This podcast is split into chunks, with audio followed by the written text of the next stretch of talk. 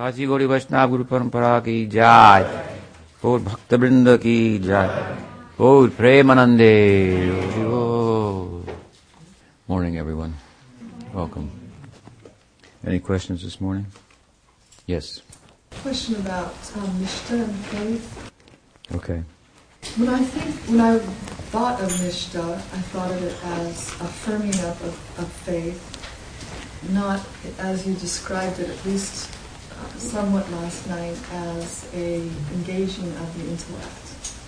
More of a, um, I guess I, I was thinking of it more as belief. More as the what? Belief, like a belief in something. I believe, and that's a faith. Uh-huh. So I was trying to understand perhaps um, a new way of what's like a new framing of faith. Um, hearing you speak about faith being the person, being a person. In other words, that the faith represents who the person is, as a, it is a um, principle that activates, Mm-hmm. motivates. It's part of love, and um, so I'm trying to reframe the perspective and, and talking. I was thinking, is it is faith what that means is trust? Is that what it is? It's trust in Krishna, and you go to higher and higher levels of trust, so holy you can give yourself fully without any um, holding back. Mm-hmm. Is that what faith is? The trust and um, how? So it's two part that question, and then is the nishta you described last night as being informed by the intellect? I understand how it, it's it's supported through scriptural study, serving Vaishnava sadhu. Um, is that the, the only way you meant that it was that the nishta is uh, the time of engaging the intellect, or did you mean something else? I'm not sure if I understand the last part, but I'll just talk about it, and if you need more clarity, you can speak up. Um, so, well, what do we mean by faith? Is the first part of your question, right? And um, we've talked about this before, but uh, it's a big topic, and I think that um, to use uh, Prabhupada's own uh, terminology or language, he used to distinguish faith from belief. Hmm. Uh, Thakur Bhakti Vinod uh, did so as well, and he uh, relegated uh, belief to uh, a function of the intelligence, hmm. and faith to the realm of the self or consciousness. Here we have consciousness is is, is different from matter and not an emergent uh, property of, of, of, the brain, uh, whereas intellect, mind, in its the Gaudiya way of thinking and Vedanta in general is are subtle forms of the brain, which is a gross form of matter. So consciousness is distinct from both subtle and gross forms of matter, and the subtle form of matter is kind of an interface between consciousness and the gross world of so-called things, and uh, in the in the in the realm of mind and so forth, which includes, uh, in a broader sense, intellect and so forth. Um, impressions of the world appear, qualitative experiences of it. So, at any rate, again, Bhaktivinoda Thakur uh, placed belief, belief system, hmm, uh, tied it to intellect. So, in that sense, he's speaking about something that is not experiential. Hmm? Because intellect is, is, is to apprehend, as I said, something intellectually, is not necessarily to experience it fully, hmm, if, if, if at all. Hmm? So, so we can hear things and we can believe accordingly and so forth. But as much as we move, I would say, in relation to those uh, beliefs and have experience, then um, we get faith in as much as Bhakti is talking about it, faith being a uh, something that uh, pertains to the realm of consciousness proper. Another way of framing that is uh, in the language of Pujyapad Sridhar that refer to the spiritual world, if you will, as planets of faith. And and simplistically, well, faith is the absence of doubt, no doubt.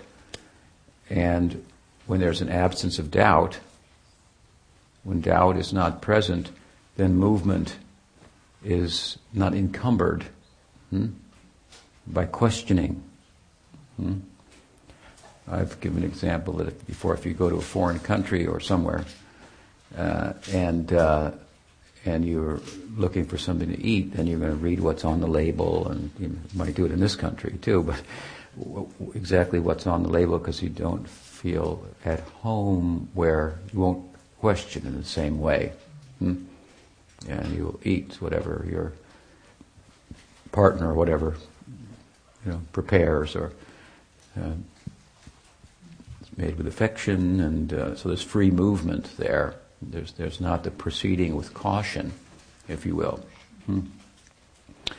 Um, so that is a, in, a, in, an interesting, in a, in, a, in a very appropriate, in a sense, explanation, or in brief, of this, a, a world, if you will, of faith, in contrast to a world of doubt, wherein the upper rim, if you will, of it is the intelligence. If we were to, if we were to look at material reality from the Vedanta perspective uh, in a hierarchical sense. You have objects of the senses, objects of taste, of, of smell, of sight, of hearing and touch and so forth.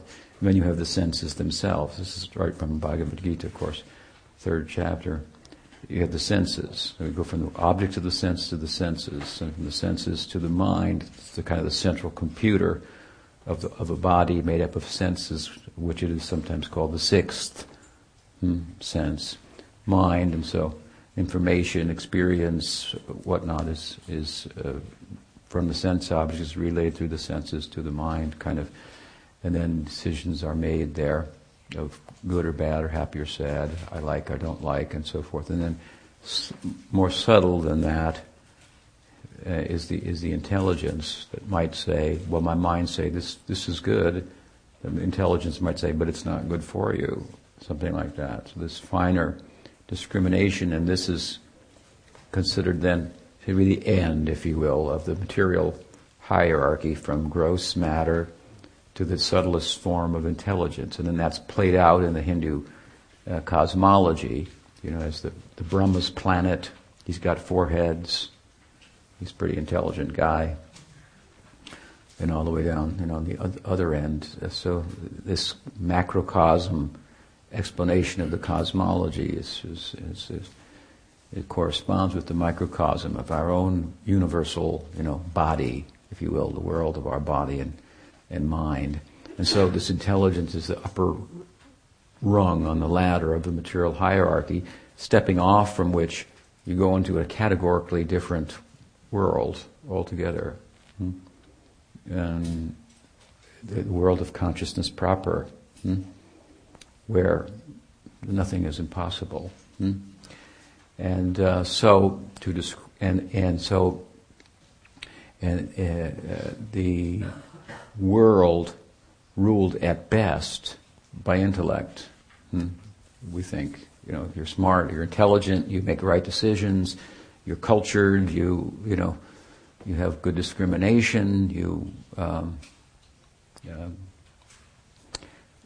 sometimes it's thought that humans are distinguished from the, the animals because of their uh, intelligence, right? Where they say intellect, same idea. I mean, uh, so, so um, you have then, even materially speaking, kind of the best case scenario, an intelligence ruled uh, world. But again, this is going to be this is the, this is the function of doubting. Intelligence, questioning, hmm? questioning. And what what Chaitanya Mahaprabhu was advocating is Gyan Shunya Bhakti, a world free from that kind of calculation hmm? and hesitation, where you can move freely, homeland of the heart. And this is how Vrindavan, the spiritual world of Krishna, this is depicted. There's free movement there. There's no every every every every song is a every word is a song, every step is a dance what must be the dancing? What must be the, the singing there? This kind of idea. Hmm? So, in many ways, through art and, and uh, poetry, lila narratives, and so forth, it's talking about this kind of uh, a world beyond the limits of reason, hmm? the virtues of which are extolled, the world of reason and the power of reason, in, in, in, in this particular uh, frame of reference, material world, to use a, a term. So, world of faith, planets of faith. Again, faith animates, as I said, and you're repeating. So, movement. And so, some, and so to go there, of course, then, how will we go there? Well, we have to have a suitable vehicle. Hmm? So, from this side, there's no suitable vehicle for going to that side. Hmm? uh, if you want to enter the world of consciousness, you have to become consciousness. Hmm? In other words, if you want, if there was a famous example, there's a salt doll, doll made out of salt that wanted to taste the ocean. What to do? so if you place the salt doll in the salt ocean, what will happen? The salt doll will dissolve. Hmm? So if you want to experience the world of consciousness, then your material makeup, if you will, uh, at best, ruled by intelligence, it all has to dissolve. The constructs of the mind have to dissolve and so forth. Uh, the, the, fact that you, the idea that you know by intelligence, which is, we're used to thinking like that, that has to be thrown out. that you can know conclusively. Hmm and become perfectly happy thereby, which is the idea, the purpose of perfect knowledge, to be perfectly happy. That can't be happen by the function of intellect. Hmm? So when we have a belief system that is based on intellectual identification with some dogma, and so on and so forth, that will only be as useful as it's it's turned into some kind of action that that that gives us experience of a world beyond intellect. By faith, we need, so we need faith. We need an ingress of faith. Where we get that from Shadavan Janohe Shadavan. When people who have that, hmm, then that is kind of contagious. So we, we, we, get that. And, and to one extent or another, you'll see that as faith and experience hmm, of a world beyond intellect becomes um, your uh, experience, the less and less intellect matters. Hmm? The more it's that it's just matter and doesn't matter, you know, it comes to bear. We're troubled by it, so we have a fair amount of it. It's quite burdensome. Hmm? And we seek to validate things that are beyond, that, that, that will never show up in the court of intellect. Hmm? We hold court. We hold an intellectual court to prove God's existence or the existence of the self, but neither one are going to show up. It's, just, it's, it's, uh, they're, uh, it's beneath them, so to speak. Hmm. Uh, so, the more we have experience, the, the, the, less intellect matters. And that experience then is what we call faith. Hmm? So it is a trust but it's a trust that uh, that is that is simultaneously a distrust in which we have been trusting for so long. Hmm? Yeah, we, which hasn't helped us that much. hmm? It hasn't helped us that much.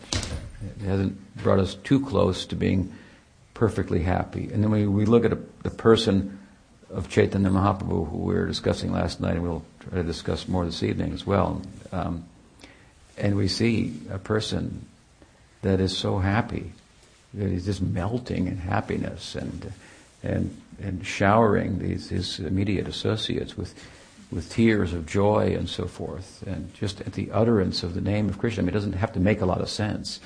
It's it's desirable. Of course, it's hard to fully understand. Therefore, it is said what Bhayabisha jalahoy bitore anandamoy. Krishna premier adbhuta charita. The adbhut, wonderful charit, character of prem, of divine love, is that bhaya bisha jwala Outside it looks like terrifying, like poison. Hmm? Bhaya bisha jwala jwala He looks like a like like I don't want anything to do with that. He looks like why is he crying?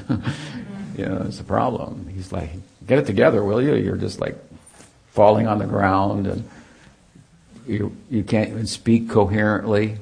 Hmm? That's a little scary. But bitare anandamoy, inside, outside it looks like one thing. Inside it looks, it is full of ananda, full of joy. So, in order to go inside, then our intellect is employed, that very same thing that, that, that guides us and restricts us from being perfectly happy in one sense.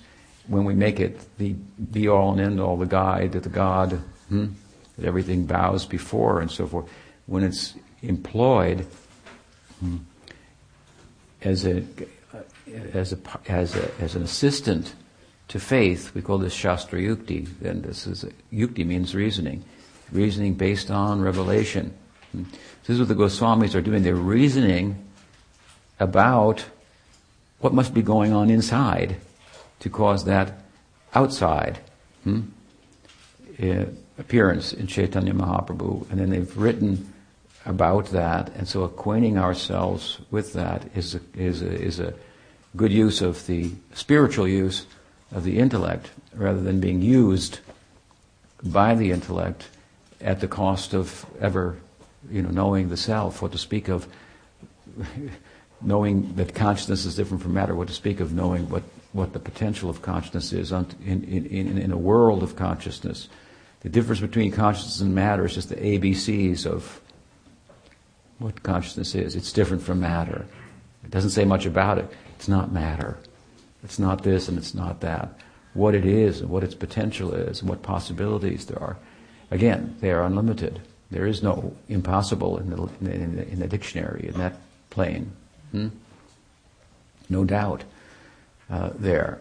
And here, you know, this is a plane of doubt. So we use the very thing, intellect, hmm, that is uh, that we're guided by to some extent. We, are using that for going there. That's what the to take the literature or take the experience and try to articulate it and, and lo- locate it. They try to locate the ecstasy of Chaitanya Mahaprabhu on the map of the sacred texts and point out, um, you know, what it was, what it meant, and so forth. So, so inside, so inside, Anandamoy, this prem is filled with with ecstasy, and outside it, it, looks otherwise. And that plays out even on the level of the practitioner, who doesn't have a lot of ecstasy, who comes in and practices and and foregoes certain things because they know they won't be useful for practice. Things that people think you can't live without.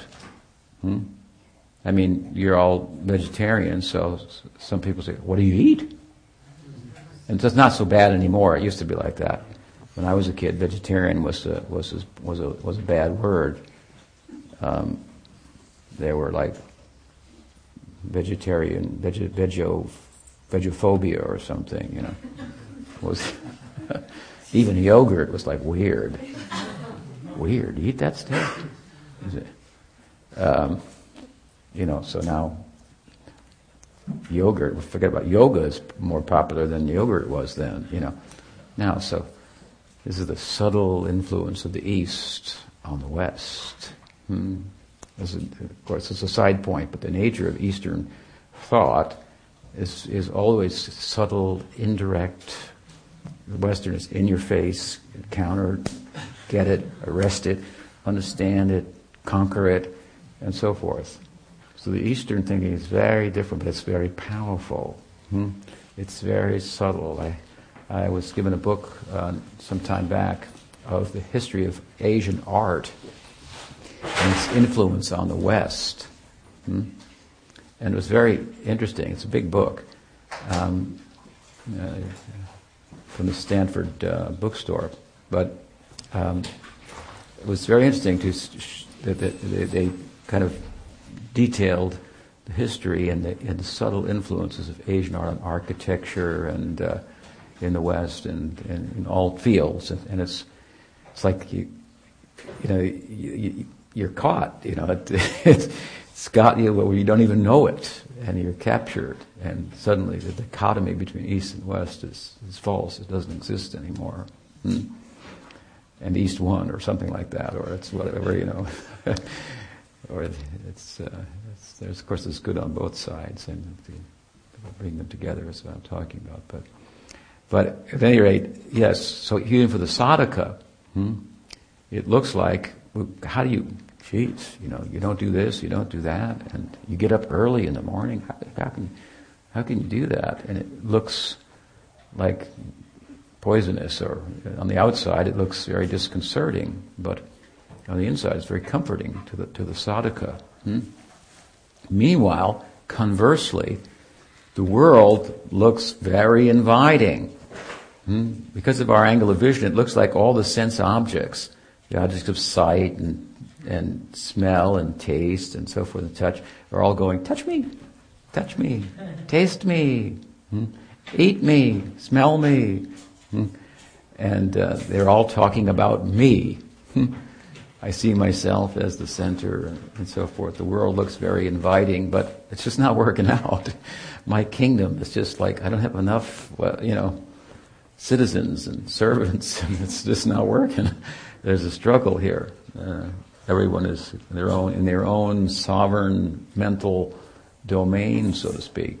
Um, so it looks good on the outside, but on the inside, just the opposite. It's it's it's very um, uh, uncomfortable. I've said often that we live in the world of our mind, which is not comfortable for us, but we want everybody else to live inside of it and be comfortable. That's very unreasonable proposal. You should think like I do, hmm? even though the way I think doesn't make me very happy. But the misery loves company, so if more people think the way I do, then we can call it happiness. Hmm? As miserable as it, as it may be, objectively speaking. So, so at any rate, um, faith and belief, they have been distinguished in this way by some of our uh, esteemed uh, teachers. And what I like to say also is that it is a little bit of faith or a little bit of experience hmm, that takes us further on the path in terms of conviction and perseverance hmm, in, in the midst of the storm of the, of the mind and the senses that often you know, flare up in the sadhaka and the practitioner's life. A little bit of experience, and you, when I were talking about experience of yourself, it takes you so much further than volumes and volumes and volumes of dogma and, and theory. Not that we shouldn't, you know, we should be acquainted with the theory. It will, it is meant to help corner us in such a way that we have no alternative but to act in such a way that we will get experience, which a drop of which hmm, will be more confirming than an ocean of theory. And we need an ocean of theory to get often to get a drop of experience. Hmm? Then again, we might get a drop of experience with no theory at all, hmm? isn't it? And people may come on the basis of that, and and that will hold them, and then the theory will refine their understanding intellectually and so forth. And hopefully, as I say, this is the idea: foster a kind of practice that will eventually result in consistent experience. And so, nishta means implies consistency, hmm? steadiness. It's a it's a it's a it's a it's a humble conviction, hmm? and there's a difference between confidence and, and pride. Hmm? Um, one can be confident that they don't know much overall, and make and sound like they know a lot because they're really saying, if you really listen, I don't know very much, and it, but it's okay because you can't know everything. Hmm? but you, but you can, but you can love. and that is as far as you can know, something like that. So, in other words, everything doesn't, is not going to fit and be rested in the fist of your, uh, your, your, your, intellect. Hmm? It's a, it's a, in a sense, the spiritual talk is, is, is one of exposing the shortcomings of intellect. Like I said, lack of trust in that way of knowing is part of nishta. So nishta is a kind of a, a kind of a confidence, but it's a confidence that's um, it's it's it's based on consistent experience. Hmm? Because why is it based on consistent experience? Because the intellect is also engaged. That was my point. Whereas in anishta bhajana kriya, the stage where the practice is not steady, hmm? yeah, the mind and the senses are drawing in such on one in such a way that the, that the unholy, as I described it last night, wedding between intellect and mind, hmm, there hasn't been a proper divorce there. Hmm? And, and so intellect is, is, is, rather than working on the side of the soul by being, by, through being nourished by spiritual texts and advice and so forth, is uh, wedded to the mind and the senses, and when they flare up and so forth, and it becomes it's assist, it's assistant and, it, and it's problematic. So, so we can be in motion with our senses and to some extent our our our mind. Really, the, the motion of the senses in relation to spiritual sense objects is meant to arrest the mind, hmm? and, and and and and to uh, uh, then lead to a spiritually wise or intellectually, spiritually, intellectually guided life. That's kind of what I'm talking about at Nishta. So the intellect is involved there in a way that it's not involved. That's the whole idea. When we deviate from the path, when there's a moral lapse and so forth, we're not being reasonable. Hmm? It's not a question of this is right and this is wrong. It's a question of are you being reasonable? Is it in your interest to do things that are not in your interest? I mean, and, and, we, and we know all the time that I want, my mind demands, my senses demand to do something. Then if I would just sit and think, I, it's not, that's not going to be good for me, but I, I do it anyway. You ever have that experience? So, you know, I mean, is there a moment you haven't had? So, you know, so rather than frame the whole thing as a moral, for example, argument, you shouldn't do this and you shouldn't, and it's bad, and you'll go to hell if you do this and that. These are ways of talking about it, but they may not be very compelling in the world today that doesn't care for do's and don'ts that don't seem to apply, that are moral laws from ancient times and so forth. So we have to gravitate towards, well, as we should, principles and the application of reason and so forth. And and I shouldn't do this because there'll be certain consequence, and they won't be in my interest, and, and then it just is very personal. Hmm? It's not like somebody has imposed some laws, and for some reason I've got to follow them. Hmm? No, if I do this, it, rather than that, my spiritual life will be inhibited. My material life will be inhibited. Hmm? My pursuit of happiness will be inhibited ultimately.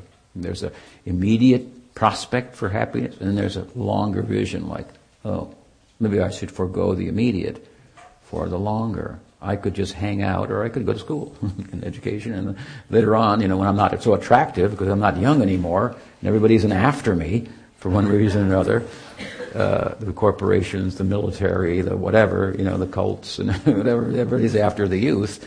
Uh, well, that's why they should look to Krishna. He's eternally youthful. Uh, uh, uh, adolescence is very, very, very attractive.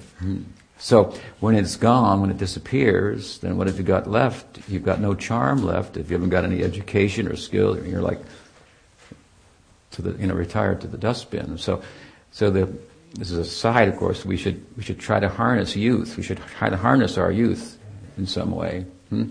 with good guidance, it would be, we could become such that young people will follow us in our old age.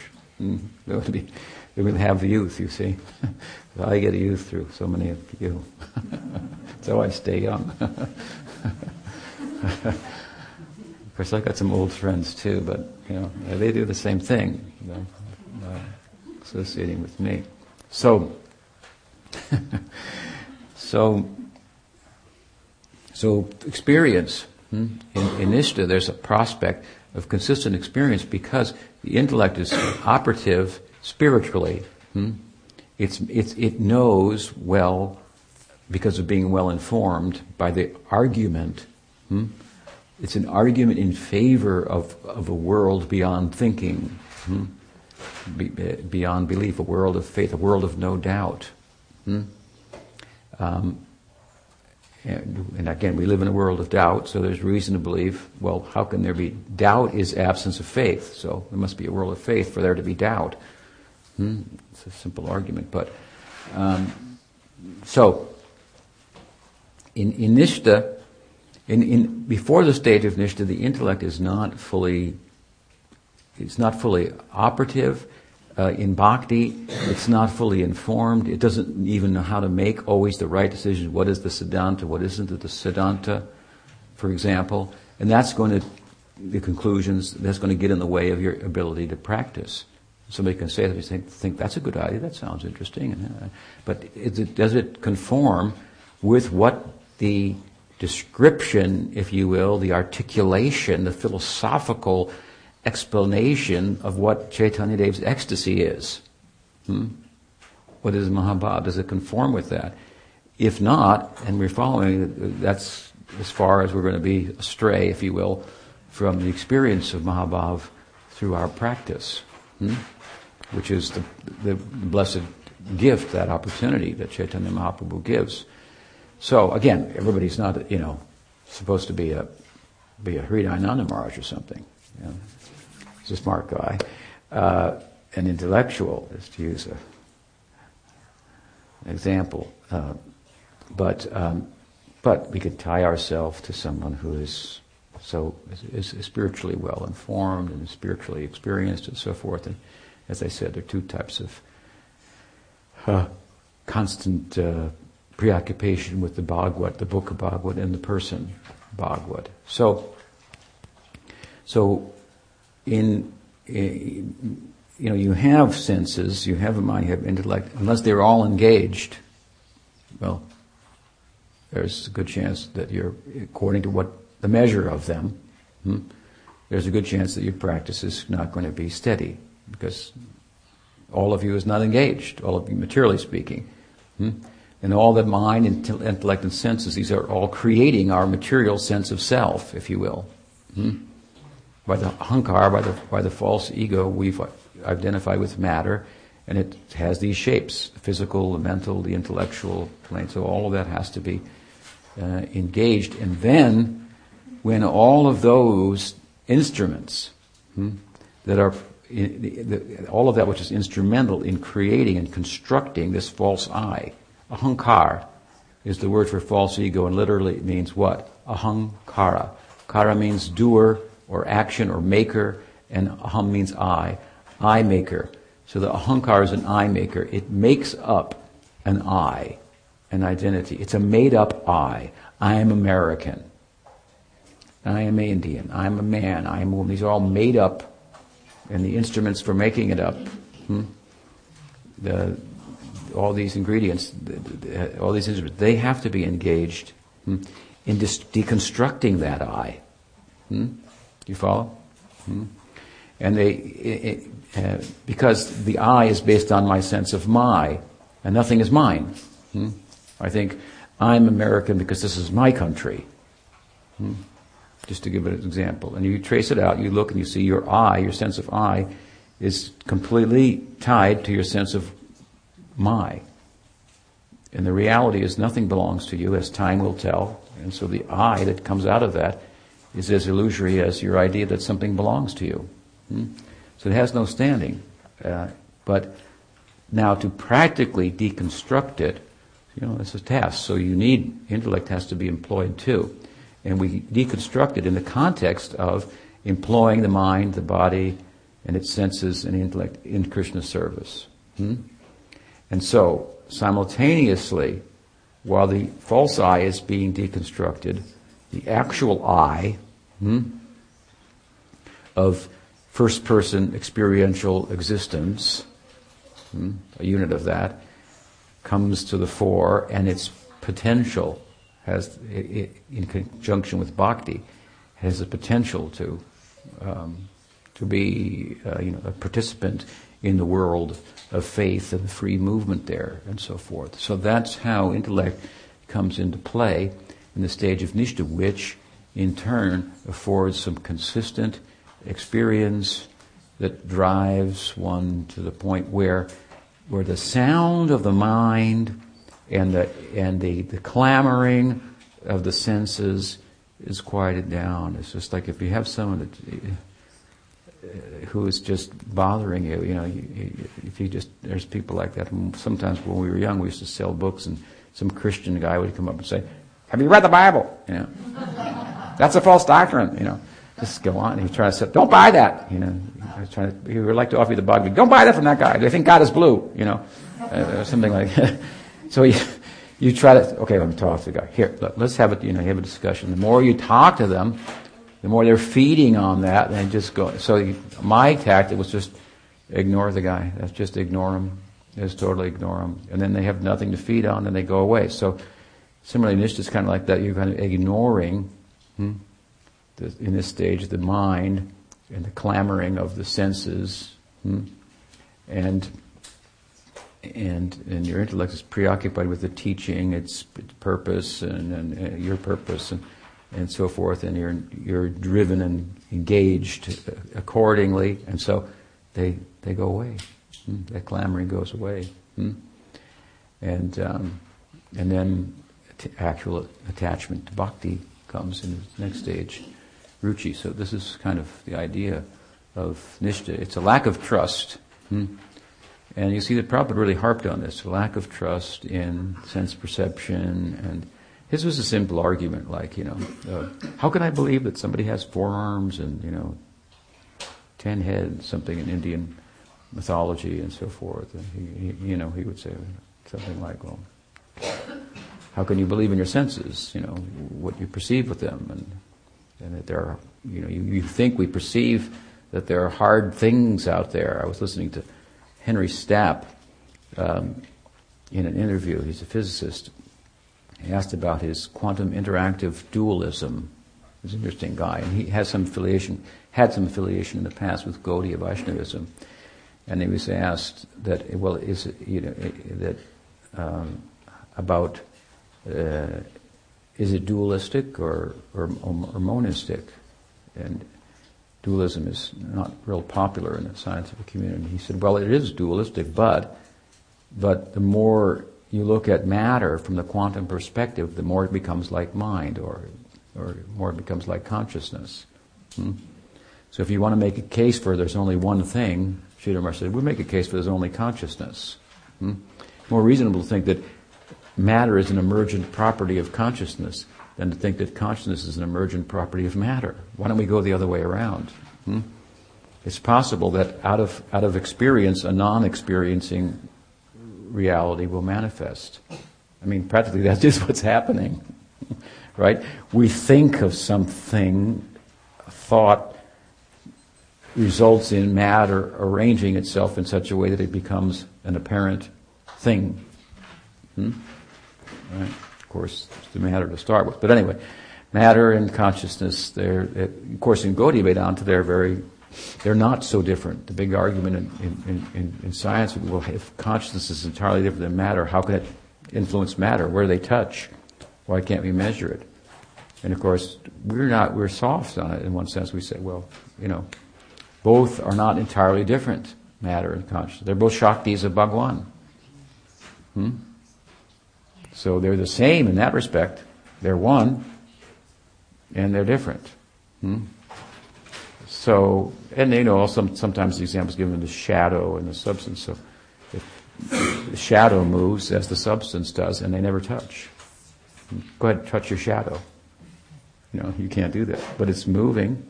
Hmm? It's kind of a Leibniz had an argument like this, I think, a long time ago. So the world is moving under the influence of consciousness. Doesn't have to touch it. And it doesn't. That's our theory also. In the theory of Gaudiya Vaishnavism, consciousness never really touches matter. Still it's moving it. Hmm? And God has achintya shakti, inconceivable potency. Hmm? So at any rate, Nishta is something like this, and it, and it gives us consistent experience because the practice is consistent. The consistency of the practice is such that material seeds, while still present in the heart, they cannot fructify. There's no chance for them to fructify because you keep pouring the water of spiritual practice on them. Hmm? And as I said the other day, if you, if you, have seeds and you keep pouring water on them, they're not, you know, they're not going to fructify. Hmm? So they can't fructify. This is um, this is kind of a, a kind of a, a beginning of real experiential spiritual life because the possibility of material experience in terms of the distraction that it constitutes and so forth, there's not really any possibility of it. Hmm? I mean, there's a possibility, but, but you know, one's conducting oneself in such a way that, for all intents and purposes, there's not. Welcome.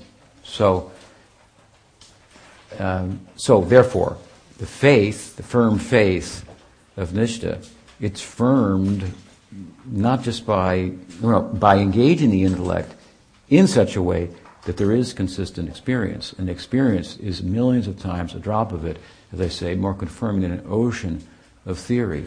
Hmm? But we need an ocean of theory to get a drop of experience. So Therefore, the Goswamis have written so many books and so on and so forth. It's all real simple when it comes down to it, and you can throw all the books out at a certain point. Hmm? But in order to get there and just and, and begin, then we, we need some some good arguments hmm, for changing our habits, if you will, that have been formed in youth. Since when? Since forever. Hmm?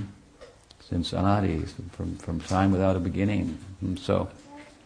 So this is what we mean, in one sense, by nishta.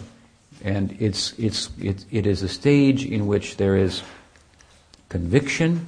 As I said, you're, you're found and lost at the same time. But it's a good, it's good to be lost in that. You're found, I know what I am and I know where I'm going, but what possibilities lie there. They were all detailed in a book that I understood with my intellect but I see now that's only the table of contents. Hmm? What, there's a whole, what, what's so many pages, and, and, I'll write my own page there. Hmm? Uh, this is very uh, exciting, it's very humbling. That's why Nishta, although it's full of conviction, this stage is very humbling at the same time. Therefore, Mahaprabhu has described it in words like Trinad Api Sunichena. He said, Kirtaniya Sadahari. That means nishta, kirtaniya sarahari, that the, the, the, the, engagement is constant, consistent. There's no interruption. Hmm? And it's humbling. Hmm? Because you realize, you, you have some sense of what you're coming before. Previously, you see, you thought about it, you, this is inevitable. The sadhaka will think about it as something that I can capture without consciously thinking that. Hmm? I can capture it. Krishna's a thing. you don't think like that overtly, but covertly, it's a thing that I can capture. when you realize, I can't capture this, it's not a thing, and I'm not a thing, and whoa, it's, a, it's very humbling, and you feel as dependent of an entity as you are. Hmm? We are a dependent entity, but we don't feel as dependent hmm, as we are. We're relying upon something that's very um, unreliable, hmm? but we've somehow learned to rely upon it, our intellect, the guidance of our senses. We learn to rely on these things. And repeatedly they're giving us, you know, they're just disappointing results, but, but what else is there? Hmm? And along comes the idea of faith through association and so forth. It sounds very ethereal and uh, intangible and so forth. But if by good fortune we get it, I say, a drop of that, then there will hold us in place. Hmm? And, and there will be many storms. Storms in your own mind, storms of your senses, storms from outside, other people who you relied on. They become unreliable. Hmm? That's a storm also. But a, but a little experience that ground us. I'm not going anywhere. When I joined Prabhupada, you know, I've said this before, that for some reason, I thought, I'm joining this. I'm following him. And I thought to myself, even if everybody else leaves, I'm not moving from here. That's what I thought. I had no idea what would happen. a lot of things happen. a lot of storms, so to speak. So a little, little experience, very grounding. So, so we tend, Pujyapad Sridhar Maharaj used to speak about it this way, as I've quoted Bhakti Vinod, he, he, he relegated belief to the realm of intellect and faith to the realm of the soul proper. Prabhupada, in the same way, using different words, would say, "It's not. This is not a belief. It's not just a belief." Didn't he, wouldn't he say that? It's uh, it's not just a faith. What he meant was it's not just a belief. It's uh, he, what he meant is it was it, what is there's a system to it. There's a method to the madness of Chaitanya Mahaprabhu, and it can be demonstrated and can be experienced. Hmm? Um, and the experience this is this means a world of faith. It means doubt is cleared. Hmm? So there's free movement. There's no longer proceeding with caution. Hmm?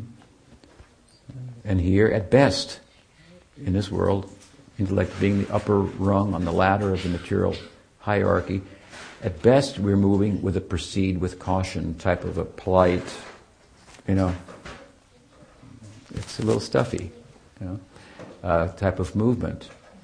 Hmm? So we, we really want, that's why we're attracted to animals, the wild. Isn't it? Here we are, we're intellectual, you know, intellectually endowed to be civilized and cultured and so forth, and we, we see the value of that, but we like to watch the animals run wild, and, and we, we like that. because actually it's, it's interesting, the soul is like that, it's wild, it's not wild, it's wild in a wise way. Hmm? Not you know, so if you look closely at it, you go, well, they're bound up, you know, worse than we are, actually, the animals, and they're, you know, they're struggling, and, uh, and, and, and, one living being is food for another, and so forth.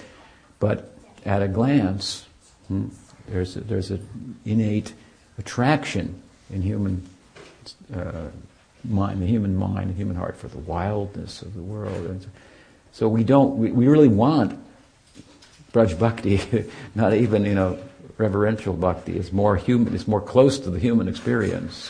Hmm? So, uh, so let her, you want to? Because you asked. That's very, thank you. That's very clear about uh, Nishta in, in the path. Mm-hmm. So the question that, that would be, um, I just didn't think of faith in the spiritual world as being foundational. So I'm looking for a, like a synonym. I'm trying to wrap my head around like a synonym. Yeah, implicit trust. You, trust, you used that. Confidence, trust, confidence. Yeah, yeah, trust, confidence, experience. It's a kind of a knowing. Hmm? A, a, knowing, a, a know. Experiential knowing. It's experiential knowing. Yeah, it's a knowing. Be, yeah. And that becomes that is the foundation. Yeah. And it just gets deeper and deeper and deeper, and that's why you can just give your whole self just without any worry or regard. If you love someone, then you believe them.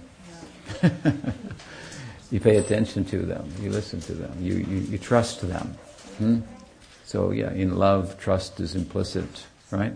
Hmm? Because I thought, oh, the spiritual world, love. What, do you need? What's faith? What's faith there? It's, it's love. Uh-huh. So I'm, I'm, that's where I was blocking. Yeah, yeah. So that was helpful, man. Yes. When you were speaking, for some reason I got this feeling that Nishta then is that stage where free love begins. It's like all of a sudden, you know, the real free love, not this free love from the 60s, but like, like you, by being attached, by being free of the influence of the wrong influence of the intellect, and now the intellect is purposed correctly, now there's this freedom, as you described, to, to yeah. roam. Yeah, there's freedom. There's freedom. There's freedom. You can drive freely if you read the manual and get the license. You know, if you think, I want to drive, and I just want to drive, you know freely on the road, then you know the chances of crashing are very great. Whereas if you study the rules of the road, then you can freely drive on the road, something like that. So, so there's some kind of place for you know um, certain parameters of whatever rules and that underlie the math, as I like to say, underlies the art of Krishna Lila. So Nishta is like you're getting that all in, in place. So you're getting the, some the, the wisdom in place for which is part of the equation of wise love. Hmm? So the wisdom is in place. Now there's a, there's a prospect for loving based on wisdom, rather than your love being, you know, a deviation from reason and, and, and not in your interest. Hmm? Yes. So we were having this discussion the other day about faith and, and, and so does faith in Krishna, it's, it's a component of the Swarup Shakti and it's the ingress of bhakti that actually gives us that faith. So, you know, just like you say that people who don't have any sukriti, have sukriti for bhakti, won't have faith in bhakti. So is it a component of of that Swarup Shakti, that energy? Srila Maharaj described faith as the halo of Radharani. The halo of Radharani. So, so she trusts Krishna, something like that. So the halo of Radharani. So, um, and Radharani is the Mahabhav Swarupini, so she's the full face of the Swarup uh, Shakti. So, um, and, and, you know, this speaks of a, of a governing principle of a world that is all there there's no doubt. There's no doubt. There's no there's there's no proceeding with caution. It's thrown to the wind. You don't have to think there. What a great you know how great that is. You don't have to think. It, it's, it's, it's, it's, it's, you're not burdened by that. Hmm? So um, so yes, and Krishna says in, in the Bhagavatam to Uddhava, course, that uh, there, he describes faith in the mode of ignorance, faith in the mode of passion, faith in the mode of goodness, which is faith in Atma, and faith in me is transcendental. And so, where are we going to get that? From somebody who has faith, and the full face of that faith, if you will, trust, hmm, love, they all going to go together. Hmm? That is uh, personified in, in Radha, therefore there's a little Radha in every uh, devotee. Hmm? And so from, and we get that from such persons who have that faith. We are associating them with it. It's, you know, how do you how do you get faith? That's interesting. I mean, somebody's got it somehow immeasurably. it's transferred, hmm? right? It's contagious, and you can't like measure it. You can see he had it, she didn't. Now she's got it. Must have come from him, but you can't like. There's nothing you can measure it with. So it's. Uh, yeah, it comes from up to down and it takes us from down to up. Hmm. Yes. So you spoke about the, the false materialistic sense of self, which is derived from our association with matter. So as this is dis- deconstructed, as you said, then the true self or sense of who I am spiritually has to replace that. At what stage of our practice does that manifest in a tangible way? Right, so there's two things there. One, one thing is that you're clearing off the false identity, you're deconstructing the false I. Hmm? Right? But you're not doing it, you're doing it, but you're not doing it on your, on your own. Hmm? In other words, you're doing it with the um, assistance of bhakti because the way you're doing it is in the context of bhakti. Hmm, right? So bhakti has come to you and you're engaging, it's engaging your senses, your mind, your intellect, and is the, is the real kind of vehicle for, instrument for, for most effectively deconstructing the false ego. So it's de- as it deconstructs the false I, hmm, it is constructing a real I from the very beginning. Now, at one point it's going to seem more like what's happening is the false I is being deconstructed more than the real I that has, the jiva has a potential of. in connection with, in connection with bhakti. The real I being I am a gopa, I am a gopi. Hmm. Um, at some, at one point, it's going to seem like what's happening more is there's a deconstruction going on than there is a construction going on hmm, of, a, of, of, of another, an enduring I made out of consciousness, right? Um, and so, while that real I is being made out of consciousness being constructed from day one, hmm, there is a point where we say, oh, it's so obvious that it's happening here, that it's happening now, at this point. And, and, and, and this is what, uh, how Rupa Goswami defines Bhava Bhakti. Hmm? Sudashatma Visheshatma Prema Suryam Susamyabhak. Hmm? Like a ray of the, of the sun of Prema, hmm? Bhava comes into the heart of the jiva. It's constituted of a particular combination of Hladini and Sandhini, the ecstasy and knowing potency of the Swarup Shakti, of Krishna's internal power. Hmm. It means a certain kind of knowing and a certain kind of corresponding ecstasy. I know myself to be a gopa hmm, of this type. And there's a certain type of ecstasy. So the development of the bhav, sneha, pranay, man, rag, according to the, the kind of knowing that you have. I am a gopi. And then there will be corresponding ecstasy, hladini. So this is, this is bhava bhakti. Hmm? And then there's a hands-on cultivation of that identity, trying, an effort to step into it, participate in the leelas. Is in, internal, of course. Hmm? This is a siddha. Hmm? It means who's become perfect and is cultivating the perfection into its perfection. To cultivate the, the ray of the sun of prem into the sun itself, so to speak, to, to follow it into the sun. Hmm. So, that said, earlier stages, like we were talking about Nishta, there's, there's a, a very uh, considerable uh, uh, uh progress with regard to deconstructing hmm, the false eye. Hmm. It's kind of the in between stage. What appears prominent is that the false I is deconstructed, and then there is at least an intellectual identification with a prospect hmm, that's well reasoned according to the Siddhanta and so forth. Hmm? So maybe an intellectual I would like to be a handmaiden of Radha, for example. I've seen it. Hmm? I've thought it is, or the friend of Krishna. So, so, and it, this is then corresponds with understanding of what opportunity the Sampradaya has actually offered. Hmm? What windows of opportunity are there. It's not like, I think I, I decided I wanted to be a stone, you know. I, I decided I wanted to be a pebble under the foot of Nrsingadev or something, you know. I think, you didn't, you didn't use your intellect very well to understand what, what was happening here. Hmm?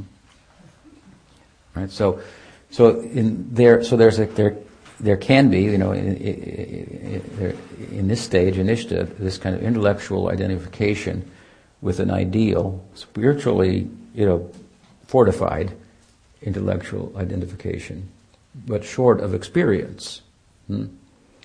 Uh, and then as you go to ruchi, ruchi means taste. So intellect is still operative in the stage of ruchi, but ruchi is not is, is specific. It's not generic. Hmm? So there's a specific taste, a liking for bhakti in a particular way. And so there'll be identification with Krishna in a particular way. And as that's cultivated, the object of one's bhakti, Krishna, is a particular form of Krishna that corresponds with what? With a particular type of bhakti. Hmm? You see, that's why you understand, that's why Ruchi speaks, it doesn't just mean I got fired up, I was chanting. That's very, it's good, but it's not specific. Hmm? Ruchi means more than that. It's very specific. It has to be specific because the next stage is asakti. And asakti is attachment to the object of love. So that object of love has to is going to be particular and specific, and it has to correspond with a type of love. There can't be one, just a generic type of love of Krishna, a taste for Krishna that's going to have a corresponding specific object of love. Like Mahaprabhu says, bhavambudu. I want to live in the house of Nanda Maharaj. Hmm? It means he's thinking of himself like Radha, and he wants to have Nanda Maharaj as his father-in-law, because a girl would move into a father, the father's house hmm, of, the, of, the, of the husband. Hmm? I want to be the kinkari, hmm? the kinkari, the maid servant in the house of Nanda Maharaj. It sounds a little sexist, but you know, you have to look at the things from a spiritual uh, perspective. Hmm? So, she wants to live in the house of Nanda Maharaj and do whatever you know a girl would do in the house of her husband and serve the, the father-in-law and you know so on and so forth. So it means in he, he's uh, aspiring for Madhurasa and he sees Krishna in a particular way. Hmm? So the object of love is coming into focus, but it corresponds with the kind of love, the, the feeling of. So in ruchi is specific. Hmm? There would be a specific taste. Hmm? So this is then you're you're now have really kind of entered the positive side. In the early practice, your your your practice isn't consistent, so you're still kind of going through the motions and, and ups and downs and you get a little experience, you don't have experience, you, you practice, you, you, you, you become apathetic, you don't practice, and then you get good association. Yes, I should practice. And this kind of thing. In that stage, the most important thing that you can have is sadhusanga, association with saintly persons. More important than your practice itself. Hmm? Because left unto yourself, you know, right? So it's difficult. Hmm? So it will fortify you, hmm? carry you. Then when you get to Nishta, you're kind of in this in between. Practice is consistent, but it's some experience, but it's not it's not specific. It's not you're not really you, the seeds of material desire are still there. They're still like in proximity, so to speak, to the material world and the possibilities of of in, in such indulgence and identification and so forth. That's why Mahaprabhu says in, in Ruchi, Nadanam, Nadanam, I don't even think about these. I'm not, I have no interest in them. Hmm? So that's in between. Now you go to Ruchi, you come on the positive side. Hmm? You're on the negative side, you're in kind of in a kind of a clearing. You know, you came, you're in the forest, you came to a clearing. Now you're in the pasture. Okay? You're there. You're in the pasture, so to speak. It's a big pasture, you know. anyway, so so you're going you're going to get milked, you know. So you got to get to the other side and get milked. Give, give yourself. So ruchi is something positive. That's what Sridhar said. Wow, ruchi then one is safe there. Hmm? Can help others. Hmm? From ruchi, asakti. So the specific taste corresponds with specific object and then that carries one into bhava bhakti, from practice to ecstasy. Hmm. So, a little bit in nishta, in, in, with the spiritual intellect, more in ruchi, more in asakti, bhava bhakti. Hmm. Now, in a really meaningful sense, hmm. not only in a meaningful sense, one should, but one or one can, but the entirety of the practice is based around hands-on cultivation of that um, identity internally. Hmm? Whereas before that stage of Bhava Bhakti, there, there can be some of that to some extent, but uh, more of the emphasis is on sharanagati, surrender, developing faith, acquiring some gyan, proper understanding, so that you get the proper orientation, foster the right type of action. Doubt? Well, learning very much about this idea of sort of specificity in relation to these windows of opportunity. In the Ashirvad shlok that we talked about last night, it says, Ujjvala Ras Swabhakti Shriyam, the implication that Mahaprabhu is giving this particular treasure of his Swabhakti, his own bhakti, which is Ujjvala Ras. So, in this sort of Anishta Bhajan Kriya and before Anishta, you know, Asakti and, and, so forth, is the implication that that should be held out as the theoretical idea, this Ujjvala Ras, which is kind of the specific treasure that is alluded to in that benediction, and then it becomes more, it maybe moves in another direction later, or becomes more refined. Yeah, the answer, it's not ujvala rasa, but unata ujvala rasa. It means m- more than that. Hmm? That, of course, we're going to should discuss that, but but very much in in in brief, the idea there is that that the furthest reach, what Mahaprabhu came to experience was was was the love of Radha for himself. Hmm? And there's a way that the jivas can experience the same thing that he came to experience. Hmm? And it's taught. Hmm? And it, but it's called unata ujvala rasa. So, because the ujvala rasa itself is dependent upon certain um, players. Hmm? In other words, for Radha to experience the, the, the, the Mahabhav in relation to Krishna, she's dependent upon her, her, her assistance. Hmm? And so the, so the experience of Unata Ujjvala Rasa is the experience of the assistants. They're, they're, they're given an even higher position in a, in, in a sense. Hmm? And so that is the way, and through that, hmm, the, the byproduct, so to speak, of Mahaprabhu experiencing is his, is his distributing it.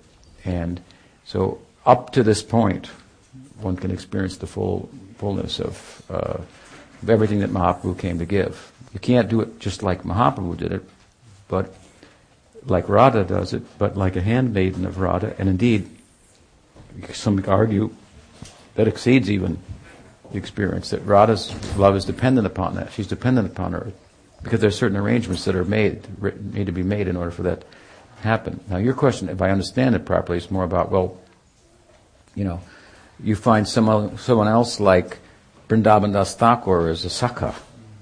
Hmm? So how does that work when Mahaprabhu came to give Unatojala Rasa Sabhakti Sriyam? It's his own pursuit. Uh, how does that work? Well, there's different ways to think about that, of course. One is that he didn't come alone. Hmm? Right? In fact, his main helper in the whole affair is Nityananda Ram. Hmm? And he said you can't understand Chaitanya Mahaprabhu without going through him. It's possible that in the context of going through him, someone may be waylaid, so to speak, by, by his uh, particular bhav. Hmm? And we find that in the Sampradaya. Hmm? So we have to look on the ground, you know, and see how the theory in the book is, is played out.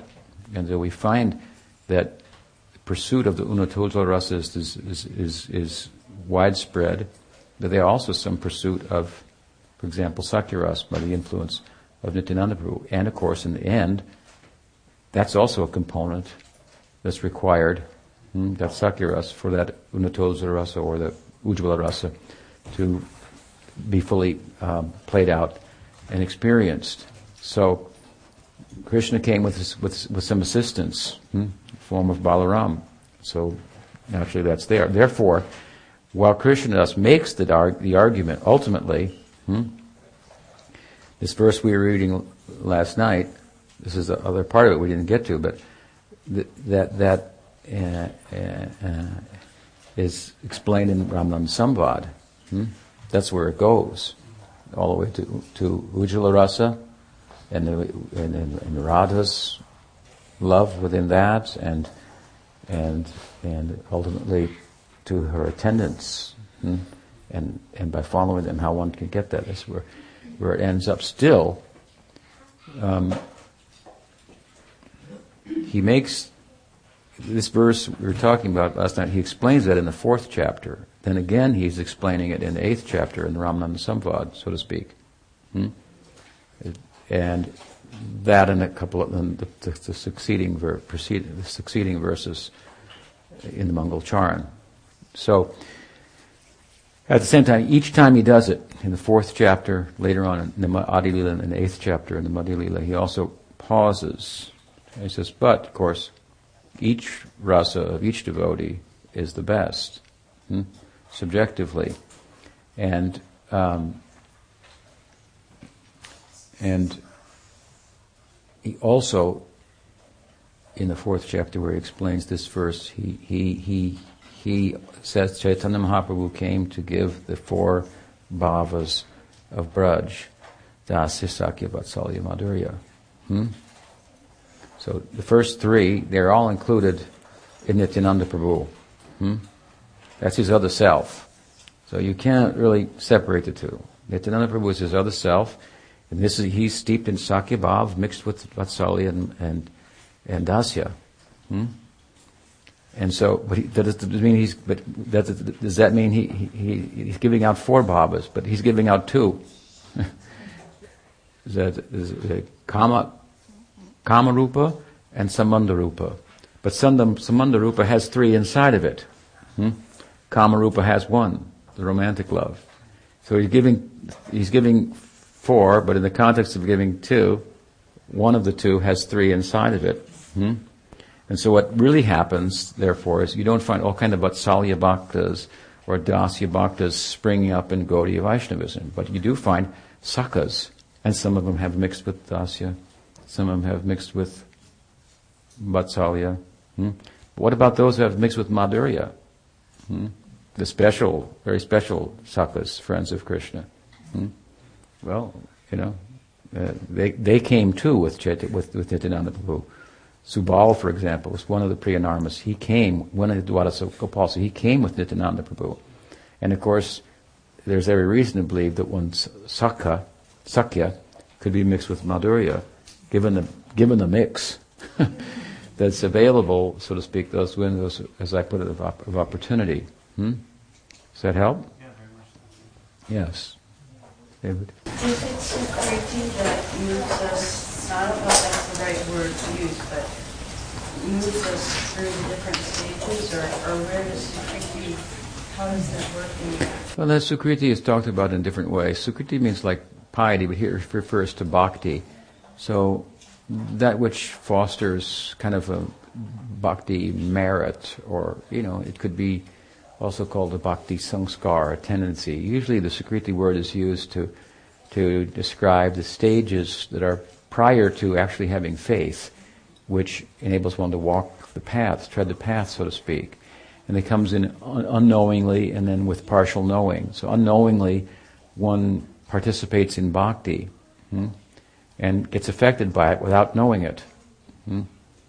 And enough of that accumulates, and one starts to have some knowledge about bhakti and participate in it with some knowledge. Like, that's interesting. Hmm, I think I'll check that out. Go to the, let's go to the temple, you know, over at, uh, at in uh, uh, Krishna Road, you know, check it out. And that was fun. Tonight, when next week we'll go somewhere else, and then next week, well, maybe try the temple again. You know, I like that chanting. So there's some and some understanding of what it is, but not that, like you understand, like, this is what it is. This is what I've been looking for. This is, you know.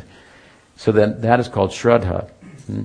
So sometimes it's talked about that Sukriti is retired at that point and it matured into Shraddha. Hmm? But then sometimes we also talk about Sukriti in terms of like, just like further, you have further exposure to bhakti, you get more of a tendency for it naturally and you become habituated, more of a sanskar for bhakti, you do the practices. You don't think you're getting that much out of it, but you're getting a sanskar for it. You're getting a sanskar. You know, now you're, you you you're working, you there's, there's maybe unfavorable winds. You're going up, you know, against the wind or upstream. Hmm? Keep practicing in time. It may turn out, in its whole life you may work upstream. Next life you'll be going downstream. Hmm? Suddenly you hit the ground running, you know, and and, and, and, everything comes natural to you. Your ability to understand the concepts and assimilate them, you know, readily. This is so. This is a kind of a sukritivan, hmm, sumedasaha word in Bhagavatam describing those who participate in sankirtan. They have sumedasa, very fine theistic intelligence. Sridhar Maharaj once rendered it sukritivan. They're possessed of a bhakti kind of merit.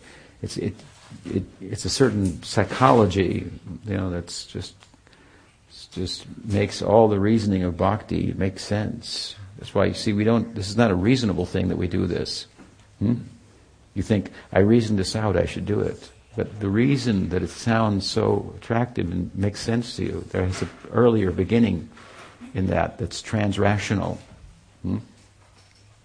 The grace of bhakti has come to you through in some life and uh, several lives, and suddenly there you find yourself. It's all making sense. Hmm? Something like that. So that's the way it's talked about. Yes.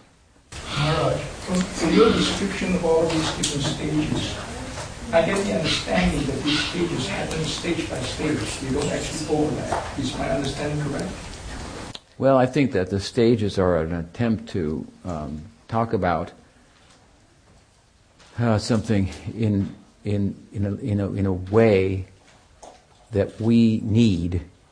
We need things to be black and white and all objective because of our absorption in the objective world. We need, we need a map. We need it all. So you can't entirely do that given the territory. Hmm? You know, Krishna's everywhere. where is he? He's everywhere. Well, where is he everywhere? You know? So, you know, we try to, as far as possible, give some stages. I'll give you another example. Okay. So we have the stages of Kanishta, Madhyam, Uttam. The beginner, the intermediate, and the superlative um, realizer in the devotees. But so there they are. So you get that down, and you get the verses that go with them, and you got it all figured out. And there was a famous article written in, in from in Gaudiya by just after the departure of Bhakti Siddhanta, where uh, a devotee ex- reasoned and explained nicely that there's Kanishta Kanishta, then there's the Madhyam Kanishta, and there's the Uttam Kanishta. Mm-hmm. And then there's the, the Kanishta Madhyam, Madhyam Madhyam, Uttam Madhyam. Mm-hmm. You get it, right? Kanishta Madhyam, Madhyam, Kanishta Uttam, Madhyam Uttam, Uttam Uttam. It's just a way of saying, you know, there's some overlapping here, and in, in that sense, all of these type of descriptions are uh, if you want to like, this is you got to get away from like, just make them out to be, you know, just linear, if you want, if you will. Or black and white. But with regard to the stages, you know, there, there, there, there is uh, that we were talking about. These are fairly, fairly definitive, marking points. Um, um, you know, you can't you can't really have nishta overlapping with anishta. Of course, you could have periods of that appear like nishta within anishta, going for some time, but you know, they don't translate out into into ruchi. They turn they go back into anishta. So you know, I'm still in that stage, and so they're fairly fairly fairly clear lines, but um, some blurring is there, perhaps. Uh, you know, I mean, if you look at the Kanishta and Madhyamutam uh, analysis, there's, there's so much blurring there because the very idea of making progress is foreign to the Kanishta in the classical sense. So, who's ever thinking of making progress is a Madhyam. You know, and actively cultivating the Sambandha Gyan and classically speaking, the Kanishta is, is, doesn't do that. He doesn't. Be why? Because, as described in the Bhagavatam, one in the Kanishta stage isn't interested in the Vaishnav, interested in the deity, but not in the. So you can't learn anything. Can't learn anything from Krishna. He says, "Go over there, learn from him." If you ignore him, the Vaishnav, the devotee, then what will you learn? Yes. I was wondering about you're talking about the specificity of, uh, I guess, having like Sakya for Krishna or uh-huh. Lover Krishna. What about the idea of being a servant of the Guru, a servant of Lord Chaitanya? How far does that go? I mean, it goes a long way. Yeah, and this is very practical. So you may think, well, what will be my identity in the spiritual world? And you can safely think, I will be a Dasya Bhav of Chaitanya Mahaprabhu. Mm-hmm. And, and be a servant of my guru. And, and Chaitanya Mahaprabhu was the macrocosmic Swasti Guru. And the other gurus are all a microcosmic manifestation. Gaur Nityananda, the Samasti Guru, and it's like macrocosmic, and then the local guru, you know, is initiates you, instructs you. So there's this is the is the uh, what did I say, uh, swasti and um, what's the other term? Samasti, samasti, samasti, swasti. Yeah, samasti and the swasti. So the, the microcosmic manifestation of the same principle. Hmm? And so as we become a dasya, you know, in servitude of the, of the Guru, so of Chaitanya Mahaprabhu.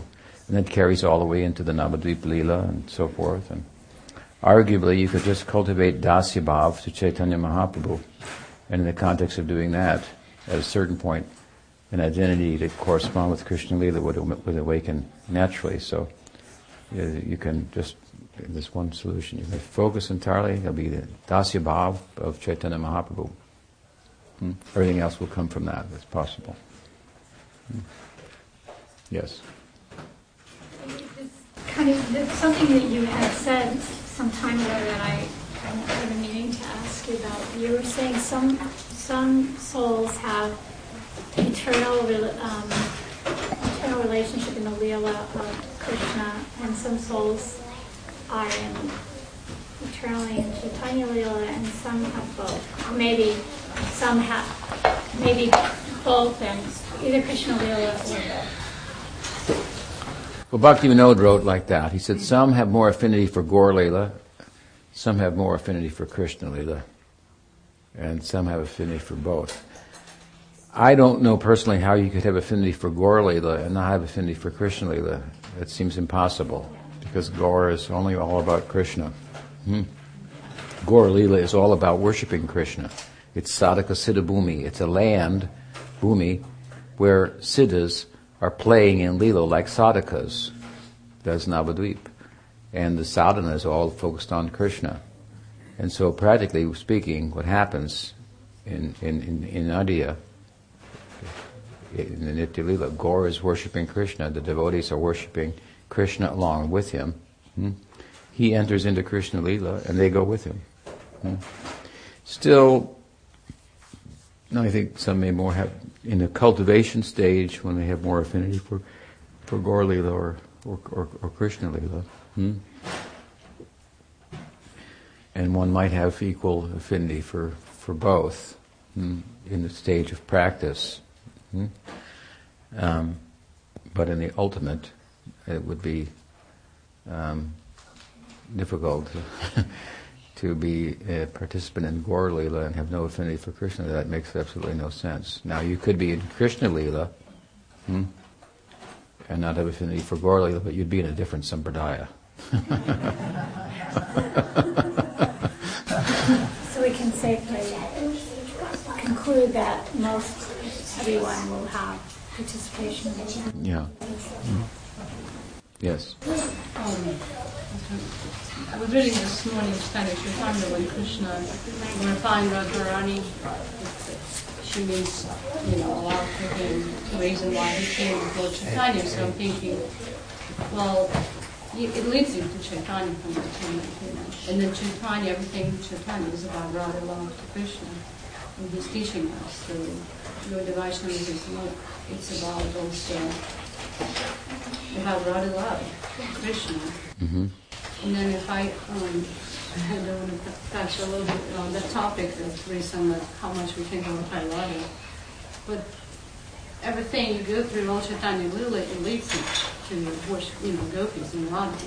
Leads you to the true and Vrindavan. The, that's, that's the goal. And how, where the border you can see that.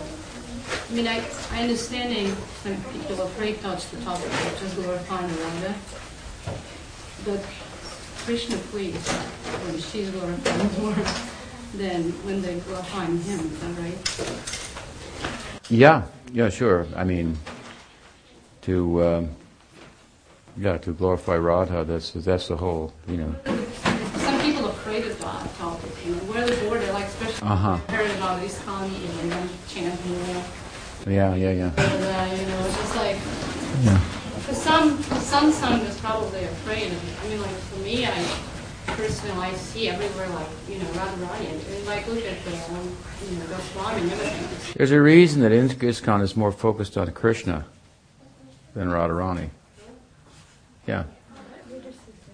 Now, There- there is, but it, but it's, but it, but it, of course, in the absence of Prabhupada so forth, it may be overdone hmm, to the point of a fault. But, but, uh, but Prabhupada has a certain perspective. Hmm? It's not one that Radharani's absent in. But what I mean by that is, some people like Radharani because because Krishna likes her. Hmm? Well, some people uh, don't think like that, but some people um, like Krishna because Radharani likes Krishna. You see, that's extreme Gaudiya Vaishnavism. that's extreme Gaudiya Vaishnavism. And they don't, uh, if she didn't like him, then they won't have anything to do with him. That's Raghunath Das Goswami. It is all, this is a Unatojala Rasa. It's the highest ideal. So, Prabhupada kind of liked Radharani because Krishna likes Radharani in, in, in, in Sakyarasa. And of course, we find in Brihad Bhagavatamrita that um, Gopakumar in his Sarup, as Sarup, his name was Sarup there, that he got the direct service of Krishna, he was very happy, but when he got the direct service of Radha to do something on her behalf, and that gave him even more joy. But it's a little, I want to say it's a little more um, subdued. You have the extreme of Babalas in, Rad, in, in, in, in Radhadasyam, in Atosa Rasa, where there's an interesting change in the equation. The equation is basically that the devotees love Krishna. This is, he's the center. He's the object of bhakti rasa. He's Rasaraj. There's one center for bhakti rasa, and it's Krishna. He, he, can taste all rasas. He can reciprocate with everyone in all rasas. So he's the center. Hmm? Radharani is not Rasaraj. She's Mahabhav. She's the fullest manifestation of the of of, of love. Hmm?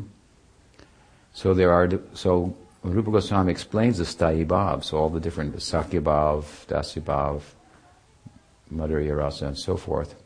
And in in you know, in uh, Bhakti Rasamrita Sindhu, he comes to a certain point. point, and obviously, if you know a little something, he, he's reasoning.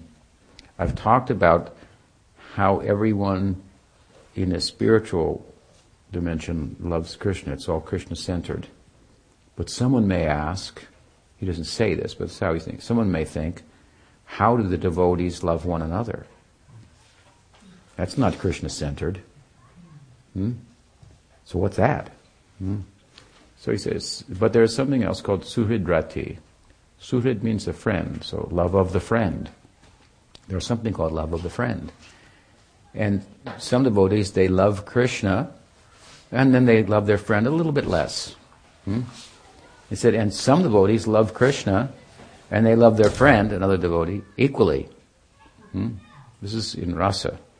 It can play out to some extent in a sadhaka's life, but he's really talking about in rasa. They love Krishna, but in the context of that, they love another devotee equally. Hmm? This is called Krishna Snehadika, Sama Snehadika. Sama Sneha, Sneha means affection. So one has Krishna Snehadika, more affection for Krishna hmm, than the friend or friends. Or Sama Sneha, equal affection for Krishna and the friends. Hmm? What kind of friends they are, you see? Maybe a little bit less than Krishna or equal. Hmm? So he says this is called Suhridrati, love of the friend. And it is a sanchari, not a sthayi. A sthayi bhav is a bhav that it, it has the power to dominate. And, and other emotions will revolve around it. And the other emotions that, emotions that revolve around it that come and go to augment it. They're transitory. They come and go. Sanchari, vyabhichar means moving. They're transitory. They don't have the power to dominate. Mm, you might be in friendly love with someone, and sometimes amongst friends, you tell jokes and you're just cracking up and rolling on the ground and so forth. You're just gone into hasyarasa completely. And the friendship has kind of receded a little bit to the background. Hmm? But it's still dominant. Of course, hasya is a kind of kind of interesting type of secondary rasa that's really a sanchari, but it has the power temporarily to act like a sthayi. So, but anyway, so there are these transitory emotions that come and they augment. So he says, there's 33 of them. He says this is like a 34th. It's not on the list. It's called Suhridrati, hmm? love of the friend. So if you love Krishna a little more than your friend, or if you love your friend and friends equally, then that love augments the sthayi bhav for Krishna. It's called a sanchari bhav. It's called suhridrati. But he says there's a, there is a, spe- a special instance in which one loves the devote, the friend, more than Krishna. That's very extraordinary. Hmm. He says we give it its own name. It's called Bhavulas, Bhavulas, a very exalted bhava, and it works very interestingly. How is that? That it works in such a way that the love of Krishna on the part of the devotee serves to augment it. Hmm? So he, sa- he says it can't be a sthayi bhav because the sthayi bhavs are all centered on Krishna. He's the object of love. But it's kind of acting like one at the same time, and we just give it its own name. And, we, and, and Vishnu says it's not a sthayi bhav and it's not a sanchari bhav.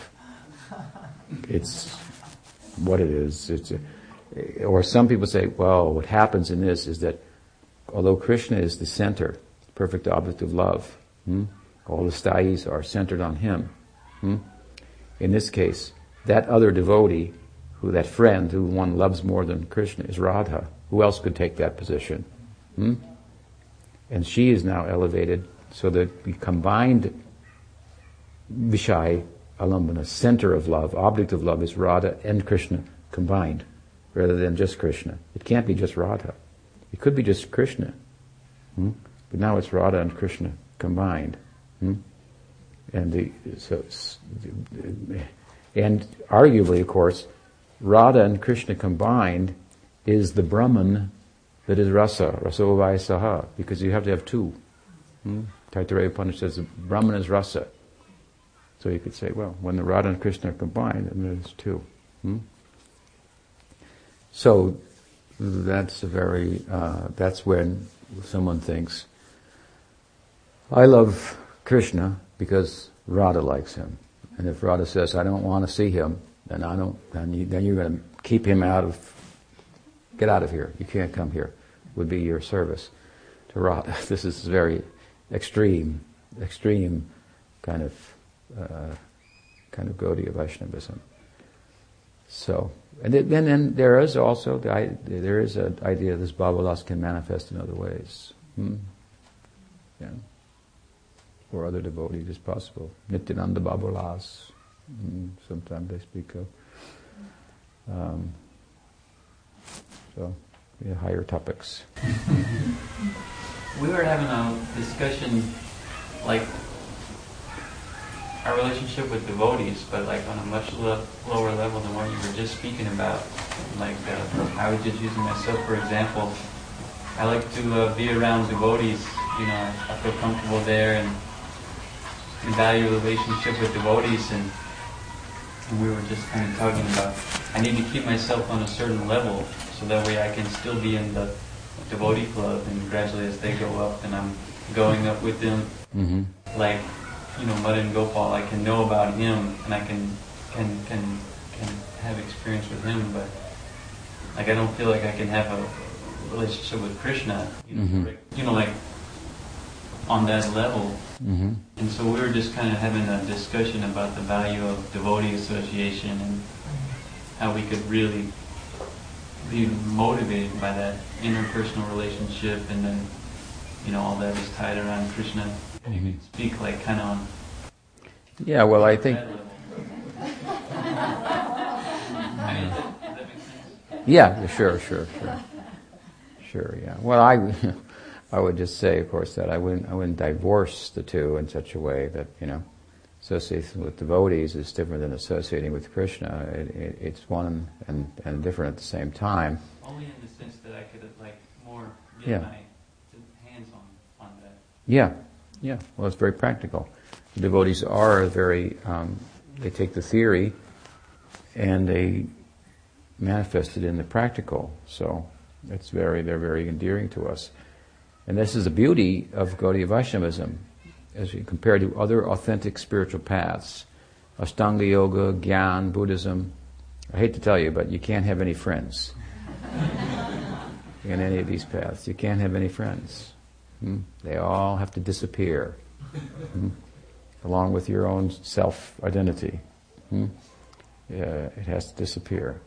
In bhakti, you can have friends, so it's very friendly. Uh, and in, indeed, um, um, because well, we understand the philosophy, so you can have. It means there are others involved, and you know, there are real identities. Just not not simply about deconstructing the false identity, but uh, but realizing the potential of your identity as a, as an atma, potential to be a person in conjunction with the environment that bhakti provides, that gives you the opportunity to make choices in another world. Hmm? You're a unit of will, but you have, in order to make any choices, exercise that, you have, have to have an environment where there's opportunities to choose. So bhakti becomes the interface, so to speak. Here we have the material world, mind and brain are the interface, and you get a person based on that. So, so we're all persons in that sense, in potential, and those personalities, so spiritual characteristics being formed as we go and progress, and so we become attached to one. And as much as another one is a devotee, and you're attached to them, the more you're, you know, you're making progress. It's a good thing. And we find the example of, you know, great devotees lamenting the loss of another devotee. The Bhagavad Gita says you should not lament for who, uh, you know, right? So this is teaching on another level. Hmm? Don't lament for the, what does he say? The living or the dead, right? Hmm? And we find Narottam is, is beating his head against the stone, he says, because he lost. Sanatan, Rup, and all these devotees have gone. Krishnadas Kaviraj, where how will I go on like this? He's lamenting. And he's a very high devotee. Hmm? How much that pertains then to us on our level. He said that attachment to a devotee, well, a substantial devotee, the same attachment that we have towards ordinary people when fostered in relation to devotee will have the opposite effect, hmm?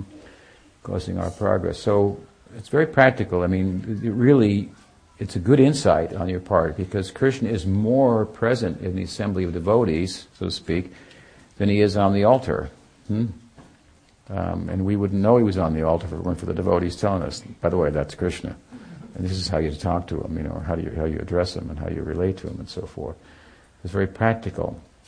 Um, so the, the, in bhakti, well, in Gyan Marg and Yoga Marg, we advance by detachment. Hmm?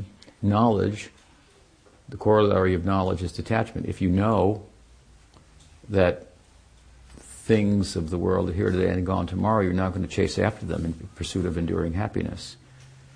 So the more you have knowledge, the more you become detached. But in bhakti, the way we progress is not by detachment, but by attachment, by sangha. So by becoming attached to other devotees who stand as, as an example to us, inspire us, and so forth, in the company of whom we're reminded of that which we really identify with ultimately. We have things we're busy with and so on and so forth. And then, you know, when it all comes down to it, this is what I'm really about. And I feel that in the association. I'm reminded of that in a powerful way. I get clouded by my mind and senses in the world and distracted and, and, and all, and, and, I get some temporary relief by doing this, and then I get temporary relief by doing that, and I just keep, you know, I'm carrying it here, that's pretty heavy. Huh. I'll put it over here. Okay, that feels pretty good. That feels pretty good. Oh, that feels really good. Uh, you know, this is our happiness, right? So we, we keep moving things around and, you know, the burden's never lifted. And when we get in the association of the devotees, we reminded, here's a prospect for really removing the burden. Not only just removing the burden, but that's only part of the happiness, that I don't have to carry anything. Hmm? You know, here I have knowledge. I don't have knowledge, I think, like you know, you got a dumb guy. Well, not a dumb guy, not a very well thought out person, let's say. Uh, you know, so what is he doing? He's he, you know he's he's he's he's digging. He's got to dig, dig ditches all day long. Is what he does. You know. Then he sees. Uh, you think, man, if I could just get some money, my life. You know, I see other people that got money. They're happy. If I could get some money, then my life would be good.